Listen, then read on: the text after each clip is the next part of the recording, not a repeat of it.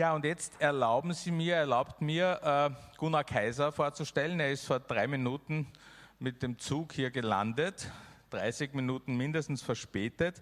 Gunnar Kaiser, äh, wir werden ihn alle kennen, wird heute sprechen über schöne neue Welt, Untertitel Technologie und Transhumanismus im 21. Jahrhundert. Er ist 1976 in Köln geboren, hat Germanistik und Philosophie studiert, war lange Lehrer und ist im Mai 2021, wenn ich das richtig recherchiert habe, aus dem Lehrerberuf ausgestiegen, hat den Beamtenjob hingeschmissen, was ja sozusagen nicht jedermanns Sache ist, unter anderem wegen der Repressionsmaßnahmen im Zuge des Corona-Managements der deutschen Bundesregierung. Als Journalist arbeitete er oder arbeitet er, ich glaube, es ist eher in diesem Fall äh, die Vergangenheit, die Mitvergangenheit zu verwenden, unter anderem für NZZ, Taz, Jüdische Allgemeine, Literaturkritik.de und so weiter. Sein Blog Philosophisch Leben und sein YouTube-Kanal Kaiser TV erreichen Hunderttausende. Heute sind es nicht so viel, umso mehr freuen wir uns, dass Sie hier sind.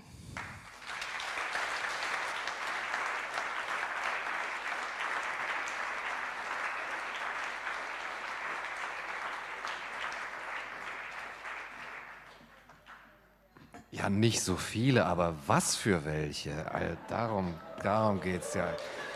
Ich, ich, kann euch zwar nicht sehen, aber ich ahne, dass ihr ganz tolle Menschen seid und äh, höre es auch schon so ein bisschen. Doch, ich kann jetzt ein bisschen etwas sehen. Meine Augen gewöhnen sich noch hier an das trübe Wiener Licht. Ja, schön, dass ich da sein darf. Aber äh, könnt ihr es überhaupt noch hören? Jetzt spricht er auch noch über Technokratie und Transhumanismus und so dunkle Kapitel der Philosophie. Und das heißt Zukunftskonferenz. Ja, könnt ihr es überhaupt noch hören, über Corona zu sprechen, über irgendwelche Maßnahmen oder über irgendwelche Zitate von Politikern und der ganzen Rhetorik in den Medien und diese ganzen negativen Sachen. Und hier ist jetzt eine Zukunftskonferenz und es geht um positive Ausblicke, es geht um konstruktive Sachen und da kommt irgendwie so ein Deutscher daher und dann redet er wieder über Transhumanismus und Technokratie und zieht uns alle so runter. Aber wie ich jetzt gerade gehört habe in dem Vortrag von Frau Langner, äh, ging es ja auch eben schon auch um die, um die negativen Seiten, zum Beispiel von äh, der Ab Abschaffung der Privatsphäre. Und ich finde das äh, Zitat, das Sie genutzt haben, Frau Langner, auch sehr interessant von Edward Snowden, das bekannte, dass, äh, naja, die Privatsphäre abzuschaffen mit der Begründung, ich habe ja nichts zu verbergen, wäre eben so, wie wenn man die Meinungsfreiheit abschaffen würde mit der Begründung, ich habe ja nichts zu sagen. Aber ich glaube, das kommt bei den Leuten gar nicht an, weil die sagen, ja, ja, genau, so ist das. Ich habe ja auch nichts zu sagen und ich brauche auch keine Meinungsfreiheit. Äh, es interessiert mich ja auch gar nicht so groß, ähm, dass ich jetzt hier auch noch meine Meinung zu diesen Themen kundtun sollte, denn ich bin ja kein Virologe, ich bin ja kein Immunologe, kein Epidemiologe. Was soll ich denn da schon groß zu sagen? Ich bin auch kein Politiker. Wir haben jetzt diese Rhetorik auch bei der Breite der, in der Breite der Gesellschaft, die sagt, naja, Meinungsfreiheit, die muss man schon zumindest einschränken können. Sonst haben wir zu viel Freiheit und das Ganze führt ja nur in Chaos und in große Verheerungen.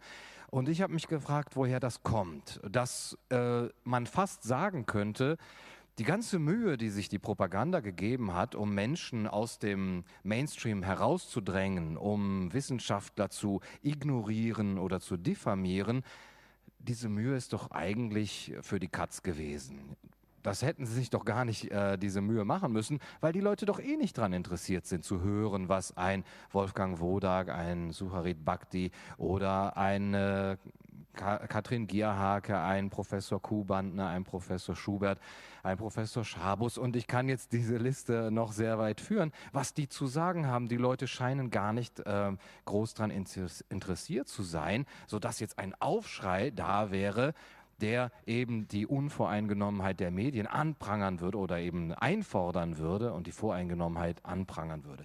Es gibt natürlich Ausnahmen, die sitzen hier und ähm, führen auch dazu, dass so großartige Veranstaltungen oder so großartige Verlage, zum Beispiel wie der Promedia Verlag, existieren können. Aber das sind, wir wissen es, eben noch viel zu wenige. Und meine Gedanken gehen dahin, wie kann das sein? Was hat sich mit unserer Gesellschaft getan? Was hat sich mit der Mentalität äh, getan, dass wir das so über uns ergehen lassen? Und das ist so mein großes Staunen und vielleicht auch euer großes Staunen in der letzten Zeit, in den letzten anderthalb Jahren. Was ist hier eigentlich passiert? Was geht hier vor sich? Was ist das Ganze, was das antreibt? Was liegt dem Ganzen zugrunde?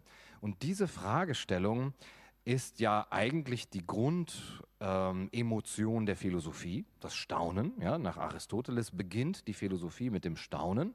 Und bei mir war es eben das Staunen, wie kann man das Ganze bezeichnen? Wie kann man das auf einen Punkt bringen? Oder was ist der Kern des Ganzen? Und da gibt es natürlich jetzt auch schon mehrere Menschen, die sich darüber Gedanken gemacht haben. Und es gibt so vielleicht grob zwei Richtungen, in die man das ähm, vielleicht, äh, oder zwei Pole, wenn man das eben so einordnen wollen würde. Und ich, wenn ihr mögt, können wir auch mal eine Umfrage machen. Würde mich ja schon interessieren, wer mir da eher zustimmen würdet. Die eine Richtung sagt, naja, das Ganze, was dahinter steckt, ist im Grunde genommen die neoliberale Agenda. Ja, hier hat sozusagen der Kapitalismus jetzt äh, seine letzte Machtergreifung eigentlich vollzogen und dass der Neoliberalismus und der Turbokapitalismus haben jetzt auch wirklich gezeigt, wozu sie in der Lage sind, um dann eben die Umverteilung auch der Macht eben vom Volkssouverän oder vom souveränen Volk äh, hin zu den Unternehmen zu, ähm, zu bewerkstelligen.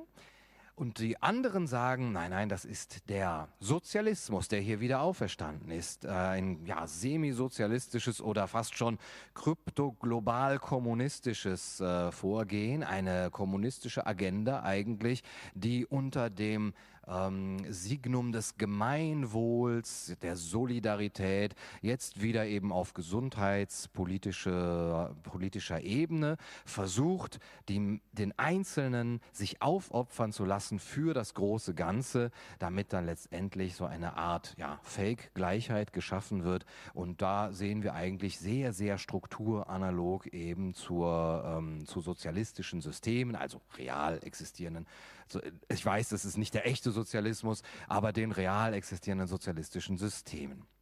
Sollen wir mal diese Umfrage machen und äh, ihr könnt euch jetzt mal hier outen. Wer würde eher sagen, ja, das ist schon die neoliberale Agenda, die hier von... Sta oh, oh ja, doch. Das rote Wien, ja, ja, ich sag's.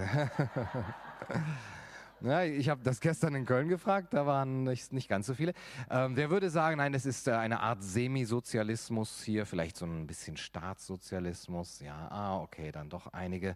Ähm, man kann natürlich vielleicht auch, ähm, ich habe das jetzt unfair in diese Extreme geteilt, man kann bei beiden vielleicht aufzeigen. Und ja, vielleicht wäre das auch der Ansatz meines Vortrages, dass nämlich zugrunde liegend eigentlich eine Ideologie vorhanden ist, die noch verdeckt ist, die vertuscht ist, die nicht ganz so bekannt ist, die aber, egal wie wir das auf der Oberfläche nennen, Neoliberalismus oder Sozialismus, dem Ganzen äh, die, die Gefährlichkeit gibt. Und das ist die Technokratie. Ähm, ein Begriff, den wir vielleicht kennen, aber mit dem man nicht so viel anfangen kann, wie jetzt mit den großen Ideologien auch des 20. Jahrhunderts. Kapitalismus auf der einen Seite, Sozialismus auf der anderen Seite. Ah, ihr da hinten könnt mich gar nicht sehen, aber das ist vielleicht auch besser. also also ich meine, so, so toll ist das auch nicht, mich zu sehen, aber ich hoffe, ihr könnt mich alle hören jetzt da. Ja, okay, gut. ähm, also Yuval Noah Harari spricht ja in seinem Buch 21 Lektionen für das 21. Jahrhundert von dem Ende der beiden Großideologien Kommunismus und Kapitalismus und übrig geblieben ist der Neoliberalismus. Aber vielleicht ist eben das eigentlich Gefährliche die Ideologie, die man nicht sieht denn die können wir nicht greifen. Die hat kein Manifest, die hat keine Hymne, die hat keine Fahne, die hat keine Partei, die hat keinen Führer. Die technokratische Ideologie, die sich auch noch verwandeln kann. Die kann nämlich jede einzelnen Großideologie sozusagen, naja, als Steigbügelhalter oder als sozusagen geheimer Regent sozusagen dahinter stehen und die kann im Neoliberalismus und Kapitalismus äh, die Macht ergreifen und die kann aber auch für den Sozialismus ähm, ähm, ihre, ähm, ihre, seine Dienste tun. Und deswegen ist sie so gefährlich. Es ist vielleicht wie ein Drache, der schon so langsam eben seine Klauen zeigt und sich so ein bisschen aus der Höhle herausgewagt hat ähm, und den wir jetzt auch sichtbar machen müssen als solchen. Jetzt äh, gibt es ein paar Menschen, die auch tatsächlich über die Technokratie sprechen und nicht nur warnend und negativ wie ich, sondern durchaus positiv. Das ist einer von denen ist zum Beispiel Parek Khanna. Das ist so ein, ein Think Tank Mitglied, ähm, Autor mehrerer Bücher. Der ist so in diesen ganzen äh, Elitenzirkeln drin und er schreibt äh, im Merkur zum Beispiel und in englischen Zeitschriften über die Technokratie und sagt, die Corona-Pandemie hat gezeigt, dass nur die Technokratie uns erlösen können wird. Und er meint es natürlich wirklich so positiv, wie das äh, auch äh, klingt. Ja, da ruft die Technokratie an. Wir kommen gleich auch nochmal zu dem Begriff. Was heißt eigentlich Technokratie? Heißt es, dass wir dauernd durch äh, unsere technischen äh, Endgeräte gestört werden? Oder heißt es die Macht der, der Techno-DJs? Oder also was bedeutet das genau? Das versuche ich auch gleich noch ähm, zu eruieren. Aber erst einmal noch zu Paracanna, der sagt, die Technokratie wird uns erlösen. Und das hat genau Corona gezeigt. Denn alle Staaten, die technokratisch vorgegangen sind, hatten einen großen Erfolg. Und es wird dann immer gezeigt auf die asiatischen Staaten, vor allem China.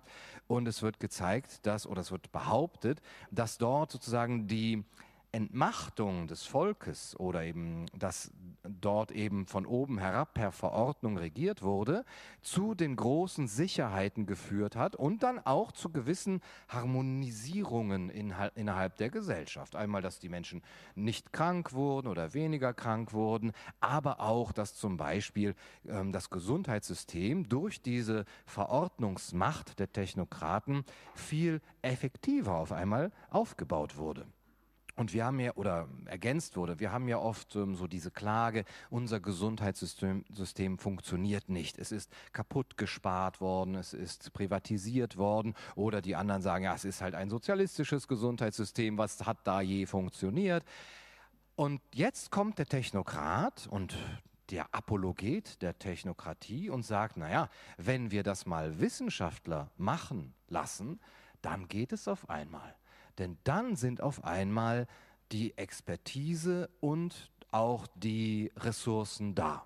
Und dann hat man zum Beispiel gesehen, in China ist es möglich, ein riesiges Krankenhaus innerhalb von zwei Wochen zu bauen, ja, während man in Berlin 20 Jahre für so einen Flughafen baut. Mit Technokratie wäre das nicht passiert. Und das wird natürlich nicht nur auf die Corona-Pandemie bezogen. Das Ganze ist so eine Art Brennglas oder auch ähm, Spielfeld. Ähm, von dem aus man das dann übertragen möchte auf die anderen großen globalen Herausforderungen, wie zum Beispiel Migration, ähm, Klimawandel oder das Geldsystem und die internationalen ähm, Handelsverkehre. Alles soll mit Technokratie und mit der Macht der Wissenschaft dann eben so effizient wie möglich auch ähm, eingerichtet werden. Und wenn man effizient sagt, bedeutet das, naja, Warum haben wir überhaupt ein Problem mit Effizienz? Weil wir nie wissen, wohin mit unseren Ressourcen. Unter dieser Maßgabe der Ressourcenknappheit ist ja schwer zu, mh, mm, be, zu bestimmen, welche Ressourcen jetzt wofür eingesetzt werden. Die einen wollen das, die anderen wollen das und dann haben die auch noch alle was zu sagen in dieser elenden Demokratie. Ja, mit pluralistischen Vermittlungsformen und Parlamentarismus und jeder möchte irgendwo seine Ressourcen für seine eigenen Zwecke eingesetzt bekommen. Da kommt man ja nie auf einen grünen Zweig. Wenn jetzt aber die Wissenschaft, und das ist das große Element, das bestimmende Element der Technokratie, wenn die Wissenschaft jetzt sagen kann, weil sie das feststellen kann, wo welche Ressourcen am besten und am effizientesten und am nützlichsten eingesetzt werden, dann hat man doch diesen ganzen Stress der pluralistischen Meinungsbildung und der Parteien und des ganzen Streites in den Parlamenten, den hat man sich erspart. Und dann geht es viel schneller und effizienter. Und wenn man das Ganze noch im globalen Maßstab sieht, ja, wo es ja noch gar kein globales Parlament gibt und keine globale pa äh, Pandemie, Demokratie, dann ist es doch viel, viel besser, wenn man diesen Schritt direkt auslässt und direkt die Wissenschaftler auf globaler Ebene in einer globalen Expertokratie bestimmen lässt, wohin die einzelnen Ressourcen gehen. Das klingt vielleicht und, und ja, es klingt in einigen Ohren wirklich sehr, sehr charmant und verführerisch, äh, wenn man das umgehen kann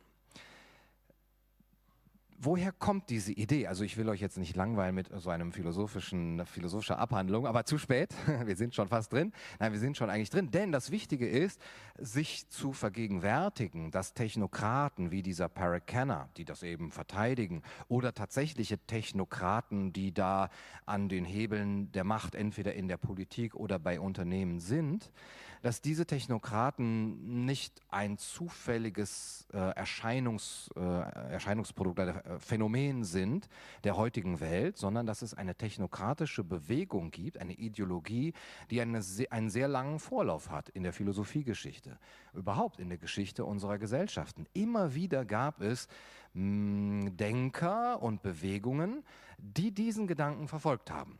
Wäre es nicht besser, wenn Wissenschaftler herrschen würden oder wenn die Politik mit Hilfe der Wissenschaft ihre Legitimation und ihre Macht durchsetzen würde, nicht eben auf andere hören müsste. Ein, äh, einer der bekanntesten und auch eben schon sehr alten war natürlich, ihr, ihr wisst es noch, die Eltern unter euch erinnern äh, sich vielleicht noch, Platon, ja, vor 2500 Jahren. Nein, so alt seht ihr jetzt auch wieder nicht aus. Aber von Platon wisst, wisst ihr ja, dass er der Meinung war, dass derjenige, der herrschen soll, der, derjenige sein soll, der der Weiseste ist. Der Beste in der Gesellschaft und der Weiseste soll König sein. Das Philosophenkönigtum von Platon ist im Grunde genommen eine Art Vorprägung der Technokratie, weil hier gesagt wird, dass die Philosophen ja eine genaue Vorstellung da haben, wer wo an welcher Stelle in der Gesellschaft sein soll jedem das Seine, hat man dann später gesagt. Aber im Grunde genommen war das schon Platons Vorstellung von Gerechtigkeit. Wenn jeder das tut, was ihm zukommt, von Natur aus, dann herrscht Harmonie und Gerechtigkeit in diesem Staat. Aber wer will das feststellen? Ja, ihr bestimmt nicht. Ja, die Leute, also ne, die Leute selber in der Gesellschaft sind ja viel zu kurzsichtig und auch eingeschränkt in ihrem Wissen über die Belange und Bedürfnisse der Gesellschaft. Also muss es jemand machen, der eine Gerechtigkeitsvorstellung hat. Und das ist dann der, der Philosoph und der kann das dann einsetzen. Also schon 2500 Jahre vor, also 500 Jahre vor Christi Geburt und 2500 Jahre ähm, eben vor heute. Und dann hat sich diese Idee immer durchgezogen. Ähm, es war ja nicht so, dass Platon dann gestorben ist und auf einmal hatten wir Demokratie, sondern dass zum Beispiel im 16. Jahrhundert die Utopisten, Thomas Morris zum Beispiel, sich auch diese Vorstellung gemacht haben. Wie wäre denn eine gerechte Gesellschaft? Wie sähe denn diese Utopie aus? Ja, natürlich nur so, dass jeder das macht, was ihm zukommt. Und zwar es keine Ungerechtigkeiten dadurch gibt, indem die Menschen zu viel Freiheit haben. Ja, gestehen wir es ein, das ist ja die Krux, das ist eben das Grundübel, die Freiheit der Menschen, wenn dann jeder auch noch irgendwo wohnen will, äh, wo es ihm passt. Und das hat Thomas Morris gesagt, das geht natürlich nicht. Da muss es einen weisen Rat, einen Expertenrat geben, der zuteilt, wo die Menschen wohnen. Und dann wohnt jeder in sehr, sehr gleichen Häusern. Aber da es keine gleichen Häuser geben kann, weil die ja durch ihre Lage schon unterschiedlich sind, ja, manche wohnen dann an der Küste, manche wohnen im Landesinneren, sollen die Experten auch noch zuteilen, dass die Menschen ihre Plätze wechseln. Also nach fünf Jahren wohnt ihr nicht mehr in dem Haus, sondern wohnt ihr jetzt in dem Haus an der Küste. Ja, aber nach fünf Jahren müsst ihr auch wieder wechseln. Und nur so ist absolute Gerechtigkeit gewährleistet. Jeder arbeitet auch die gleiche Zeit, jeder muss auch jeden Beruf ähm, erlernen und ausüben können, jeder trägt auch die gleichen Sachen. Also eine wirklich tolle Utopie ähm, der Gleichmacherei, ja. Auf jeden Fall ist da eine Idee von Gerechtigkeit dahinter, die sich durchaus noch ähm, weiter durchzieht bis ins 21. Jahrhundert. Ich mache einen kleinen Sprung nochmal in der Geschichte bis ähm, zur, in die 30er Jahre des letzten Jahrhunderts, wo es dann tatsächlich eine technokratische Bewegung gab. Technocracy Incorporated. Und die hatten tatsächlich eine Fahne oder ein Logo, die hatten auch ein Buch oder mehrere Bücher, die hatten ein Manifest. Die sind aber ein bisschen in Vergessenheit geraten. Aber diese Menschen, das kam vor allem aus äh, Amerika, ähm, die haben einen sehr wichtigen Grundsatz der Technokratie festge festgelegt, und zwar die Zuteilung von Energie. Und das ist auch etwas, was wir heute immer wieder hören, weil wir ja Energieknappheit haben und auf einem endlichen Planeten es kein unendliches Wachstum geben kann und eben keine unendlichen Ressourcen, müssen wir die Energie kontingentieren. Das heißt, jede einzelnen Interaktion, also jedem einzelnen Handel oder jeder einzelnen, ähm, jedem einzelnen Arbeitsvorgang wird ein bestimmter Wert zugeordnet von einer zentralen Planstelle und nach diesem Wert wird das Ganze dann auch eben bewertet. Also das ist der Preis, den man dafür zahlt. Der Preis jetzt zum Beispiel von, naja, sagen wir dem Eintritt hier, dass ihr hier hinkommen durftet, ich, ich hoffe, es war nicht zu teuer für euch, dieser Preis wird nicht etwa auf dem freien Markt ähm, nach Angebot und Nachfrage ähm, erörtert, sondern er geht dann nach der Zuordnung dessen, was hier an Energie verbraucht wird. Oh, oh, oh, da sehe ich aber schlechte, äh, schlechte Aussichten hier für den, für den Preis hier dieser Veranstaltung. Naja, der Preis einer Fernreise mit dem Flugzeug wäre dann äh, dementsprechend hoch, je, je nachdem, wie viel Energie verbraucht wird, beziehungsweise heute dann auch, wie viel CO2 ausgestoßen wird. Und da sieht man natürlich schon, worauf das Ganze hinausläuft. Wir brauchen eine zentrale Planstelle. Wir brauchen Menschen, die dann sagen, okay, das, was du hier arbeitest und das, was du hier konsumierst, hat den und den Betrag. Und das muss festgelegt werden, aber das muss auch kontrolliert werden.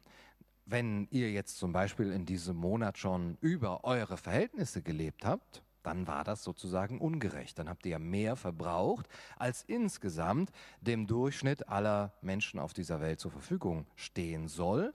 Und dann müsst ihr euch ja einschränken. Das tut mir dann auch sehr leid, aber es geht nicht anders. Oh, es sei denn, ihr seid sehr reich. Ja, dann könnt ihr euch natürlich solche Kontingente dazu kaufen und dann ist das wie ein moderner Ablasshandel. Aber auch hier braucht es natürlich wieder eine zentrale Planstelle, der äh, Zuordnung und der Kontrolle und der Sanktionierung. Wenn man dann sagt, hier hat jemand eben zu viel verbraucht, der muss jetzt irgendwie bestraft werden. Und das ist eben ein Grundbestandteil der Technokratie, dass Energie kontingentiert, kontrolliert und auch der, der Verbrauch oder ich weiß, Energie kann man nicht verbrauchen in dem Sinne, aber eben der Konsum von Energie dann sanktioniert wird. Und dann gibt es ein schönes Zitat, ich könnte ja auch mal auf meine Notizen hier gucken. Sonst verplaudere ich mich noch hier mit euch. Es gibt aber ein sehr schönes Zitat, das dann noch ein bisschen ähm, später aus der Geschichte ist.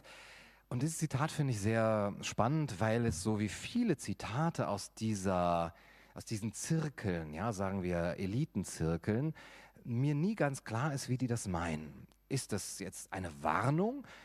Ist es eine neutrale Beschreibung oder ist es sogar eine Anpreisung von dem, was jetzt hier vorhergesehen wird? Und äh, einen kurzen Schluck Kaffee, einen Moment. Ihr könnt ja mal selber für euch ja, urteilen, was ihr da raushört. Eine Warnung, eine neutrale Beschreibung oder eine Anpreisung. Dieses Zitat äh, stammt von dem Präsidentenberater Zbigniew Brzezinski und ist 1970 geschrieben worden in seinem Buch Between Two Ages, America's Role in the Technotronic Era. Also er nennt das eben die technotronische Ära 1970 das wäre so ähnlich etwas wie eine technokratische oder zumindest technische Ära, ein technisches Zeitalter. Und er schreibt, die, Technokra die technotronische Ära beinhaltet, beinhaltet das allmähliche Erscheinen einer kontrollierten Gesellschaft. Eine solche Gesellschaft würde von einer Elite dominiert werden, die von traditionellen Werten ungehemmt agiert.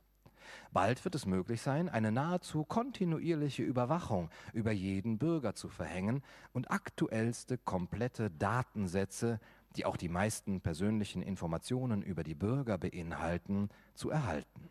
Diese Daten unterliegen der sofortigen Abfragemöglichkeit durch die Behörden. Ja, also kann man jetzt selber für sich entscheiden, äh, ob man das als Warnung oder als Anpreisung empfindet. Je nachdem ist man dann ein Dystopiker oder ein Utopiker. Äh, aber wir nehmen das erstmal zur Kenntnis, dass solche Zitate oder solche Prophezeiungen oder Prognosen immer wieder gemacht wurden. Und auch heute werden sie gemacht, zum Beispiel vom Weltwirtschaftsforum und von Klaus Schwab, die in ihrem Duktus eben sehr ähnlich sind. Ähm, es ist mir nie ganz klar, ist es eine Warnung oder eine bloße ja, Prognose, es wird so kommen, ja, you will own nothing and you will be happy. Oder dass gesagt wird, naja, im Jahr 2030, da werden wir die Möglichkeit haben, die Menschen mit Brain Scans zu ähm, kontrollieren an den Flughäfen. Das schreibt Klaus Schwab in seinem Buch The Great Reset. Brain Scans stehen an den, da wo jetzt diese Körperscanner stehen, äh, und ähm, also an den Flughäfen und sie sollen schon mal herausfiltern, wer von den Reisenden denn etwas schlechtes Gedankengut hat. Also sprich zum Beispiel ein Terrorist ist oder Kriminalität vorhat, kann man Kriminalität vorhaben, oder vielleicht auch ein Verschwörungstheoretiker ist oder überhaupt äh, böse Gedanken hegt. Das kann man herausfiltern mit Brain Scans offensichtlich. Oder, wie es jetzt das Weltwirtschaftsforum auch nochmal in Videos ähm, zeigt, ähm, das kann man als nachsehen, ähm, es gibt äh, von der NASA die Technologie, die Menschen anhand ihres Herzschlags zu identifizieren. Und es wird gesagt, im Jahr 2030 werden wir die Möglichkeit haben, die Menschen in, auf der Straße oder in, in, Veranstaltungen mit anhand ihres Herzschlages mit Hilfe dieser Technokratie zu identifizieren. Denn ja, geben wir es zu, diese Masken sind natürlich problematisch. Ja, man kann das mit dem Gesichtsscan nicht mehr ganz so gut machen. Aber der Herzschlag ist offensichtlich auch einzigartig des Menschen. Also sollten wir doch diese Technologie, die es schon gibt, von der NASA entwickelt, auch nutzen zur besseren Verwaltung. Und wenn man sich auch diese Videos anguckt, die sind ja oft sehr hochwertig und auch sehr charmant oder verführerisch produziert. Es wird dort eben auch diese schöne neue Welt ähm, an, als Bild eben entworfen, wo alle Menschen tatsächlich sehr glücklich aussehen, weil sie jetzt alle so schön verwaltet werden, kontrolliert werden, überwacht werden. Dann kann man nämlich auch schnell ein Krisenmanagement bewerkstelligen. Und das ist die große, das große Signum, unter dem diese neue Technokratie jetzt oder in dem diese Technokratie auf Speed jetzt sozusagen durchgeführt wird. Denn das ist das, was wir gerade erleben. Die Begründung all dieser technologischen Möglichkeiten, der Implementierung dieser technologischen Möglichkeiten, auch in die Politik und in die Gesellschaft, geht natürlich anhand dieser großen Krisen vonstatten. Ah, Corona hat gezeigt, dass die bisherigen Systeme gescheitert sind. Zitat Klaus Schwab. Corona hat oder die nächsten Pandemien werden zehnmal schlimmer sein. Zitat Bill Gates. Und wir müssen denen begegnen, frühzeitig mit dem Management von Massen. Wir müssen, und das heißt eben eigentlich die Menschen kontrollieren, überwachen und verwalten und müssen dann eben auch die technischen Mittel, und wir können die technischen Mittel dazu verwenden.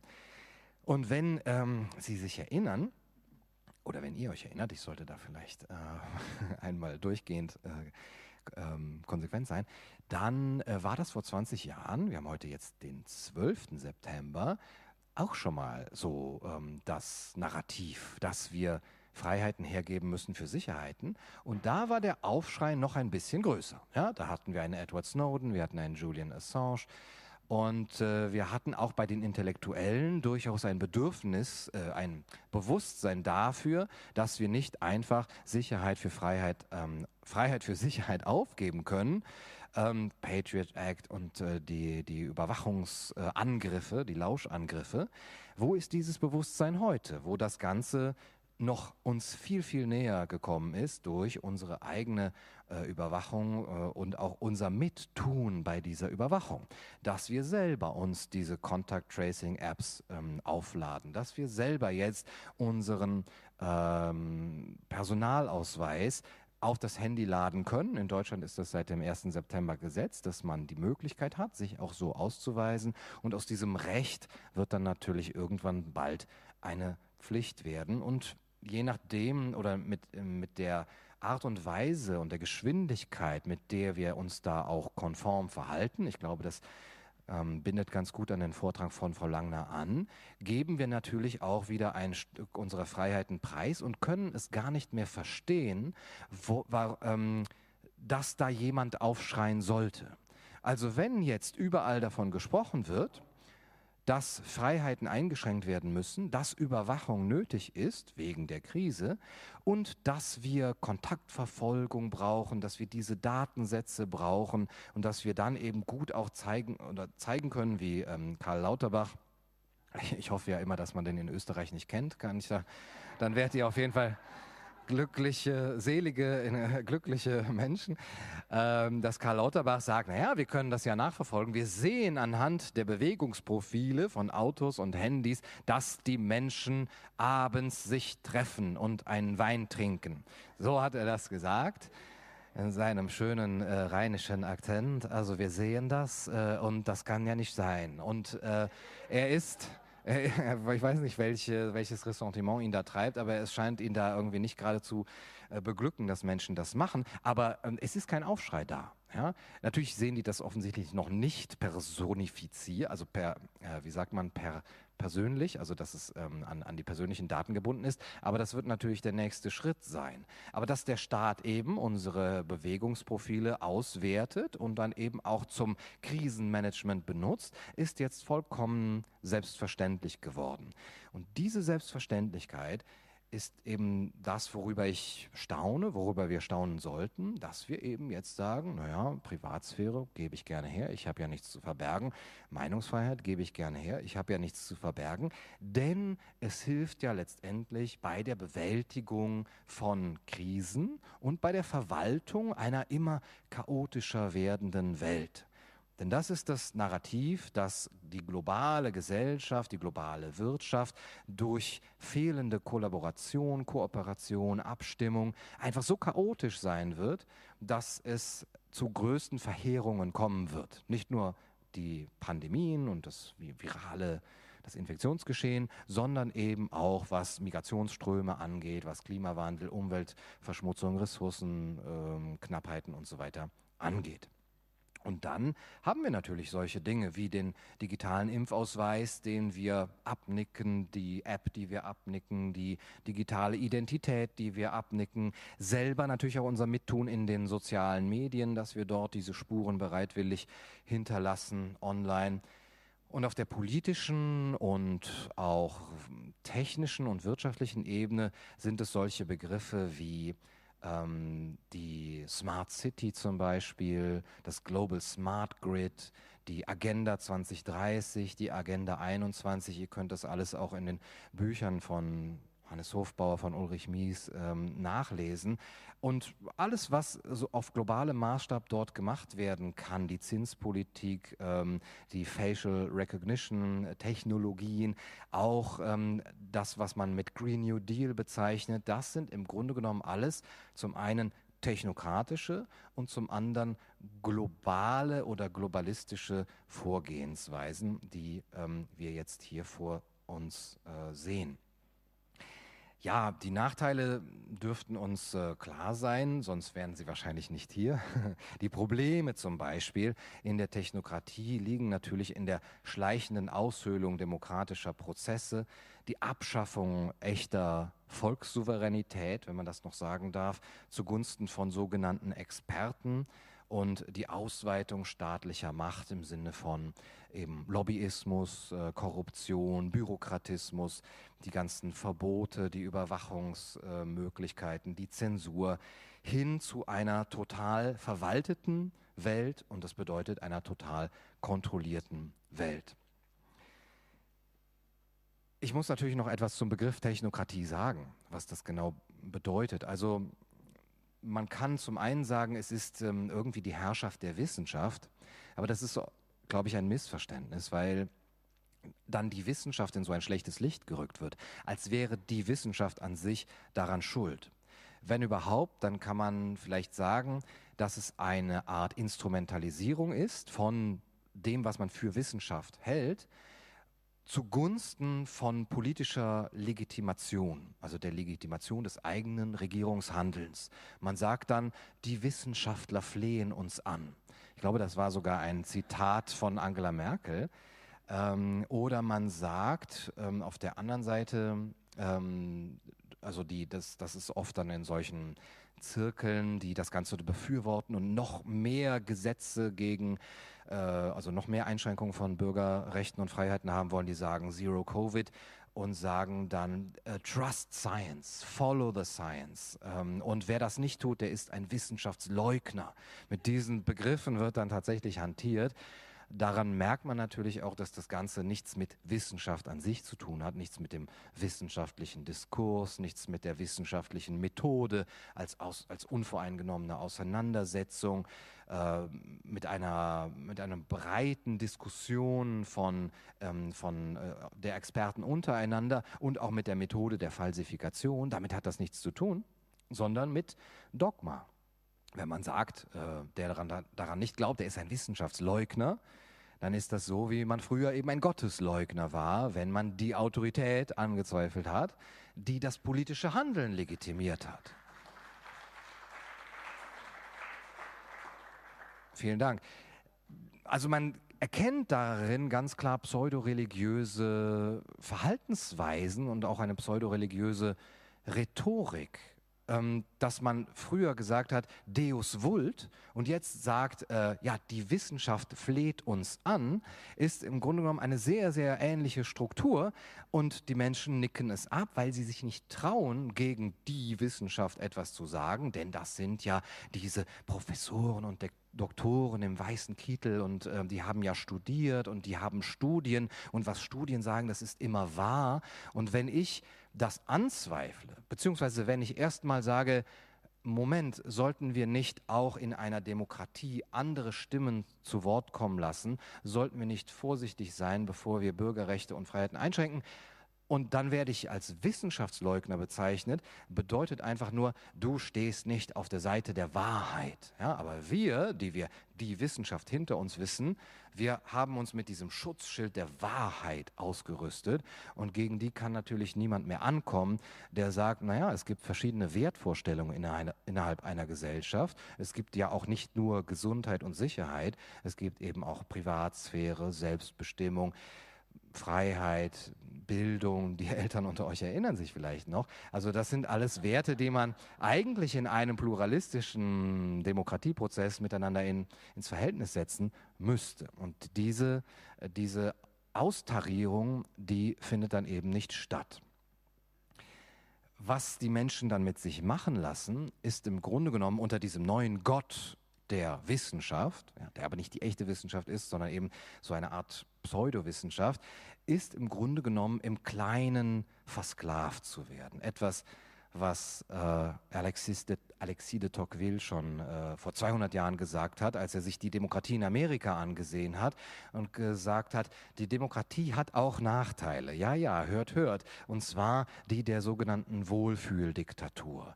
Und die, da, zu der kommt man, wenn man die Mehrheit ähm, sozusagen die, ähm, zur Tyrannis werden lässt. Und die Mehrheit sich aber gleichzeitig von diesem Gott, jetzt ähm, äh, Wissenschaft zum Beispiel, verführen lässt und gesagt und ähm, dann in eine geregelte, milde und friedliche Knechtschaft geführt wird.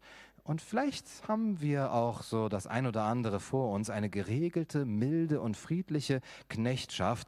Denn die Menschen, sagt Tocqueville schon, fühlen das Bedürfnis, geführt zu werden. Sie fühlen nicht das Bedürfnis, auf ihre Privatsphäre zu pochen oder das Bedürfnis, ihre Meinungsfreiheit eben auch erhalten zu haben, sondern sie fühlen das Bedürfnis, geführt zu werden, aber man vergisst, sagt Tocqueville, dass es gerade vor allem gefährlich ist, die Menschen im Kleinen zu versklaven. Wir gucken ja oft auf die Tyranneien und die Populisten und die Diktaturen in anderen Ländern, wo tatsächlich handfest unterdrückt wird, und das ist sehr, sehr gefährlich und bedenklich. Aber man vergisst, dass es auch und vor allem gefährlich ist, die Menschen im Kleinen zu versklaven, sodass sie es nicht merken. Sodass sie, wie Marie von Ebner-Eschenbach gesagt hat, eben die glücklichen Sklaven werden, die gar nicht merken, dass sie versklavt sind. Der Despotismus der Menge, der nicht, die nicht frei sein will und sich lieber im Kleinen versklaven lässt, erscheint mir daher in demokratischen Zeiten als eine besondere Gefahr. Alexis de Tocqueville.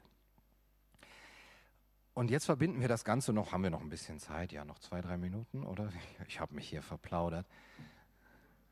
Oh ja, okay, ja, dann kann ich ja noch mal richtig. Wir sind auch ganz am Anfang erst meines Vortrags. nein, nein, ich bin gleich fertig. Ähm, jetzt verbinden wir eben diese dieser Unwille der Menschen, für ihre Freiheit zu kämpfen und darauf zu pochen, und dieses Bedürfnis, geführt zu werden und eine, in eine mildete, milde, geregelte Knechtschaft zu kommen, mit dem Gedanken der Technokratie, der ein, die einen sehr großen Vorteil für die Herrschenden hat, die ja mit dieser ähm, Legitimation ihr Handeln auch oder mit dieser Autorität ihre, ihr Handeln legitimieren können. Ja, die Wissenschaft hat gesagt. Und das Ganze eben ähm, mit dem Problem, das noch besteht.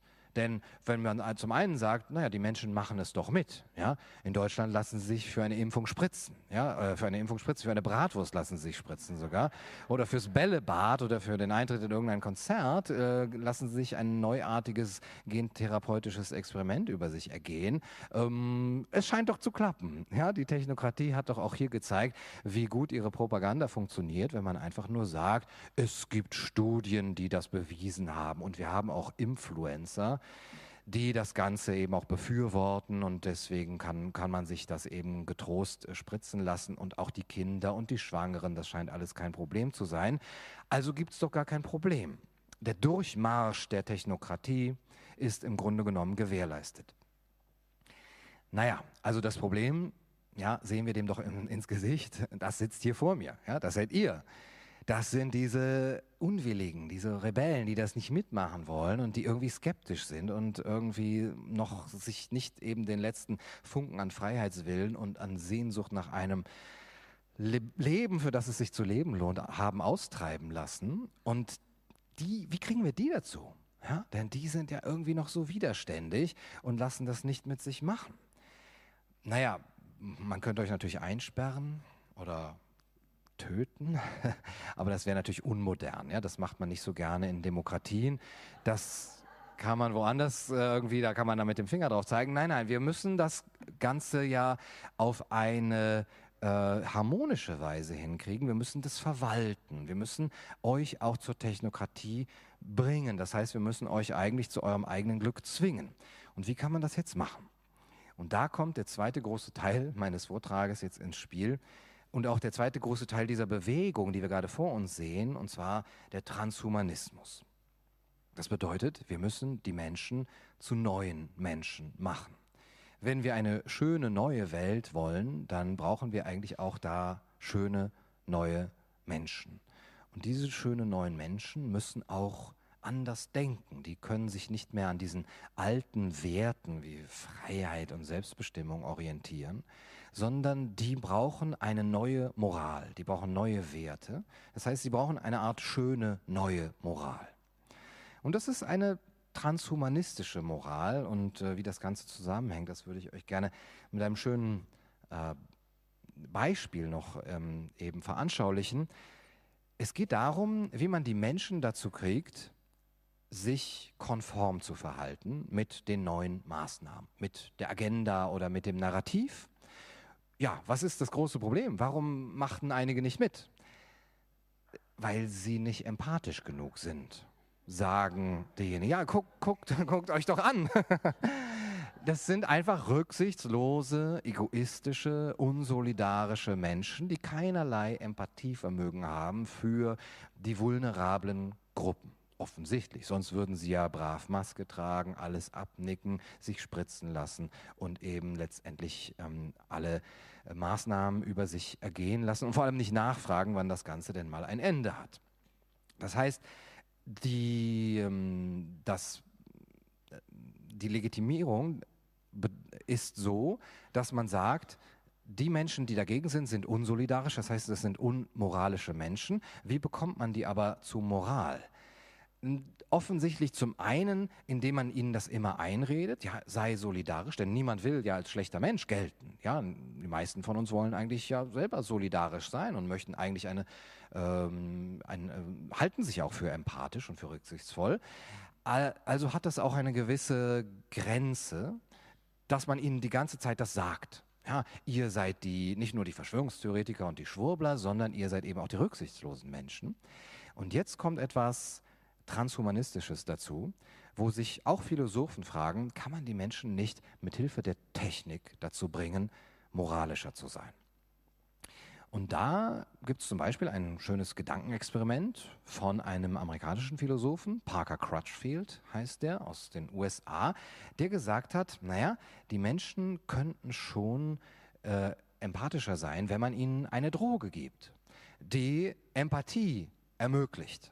Und zwar eine Droge, mit der die Menschen, die, der menschliche Körper Oxytocin ausschüttet. Ja, ihr kennt das, das ist dieses Bindungshormon, das man äh, natürlicherweise auch ausschütten kann, wenn man zum Beispiel schwanger ist oder wenn man Sex hatte. Die Eltern unter euch erinnern sich vielleicht noch. Ähm, die, muss das auch mal sein lassen.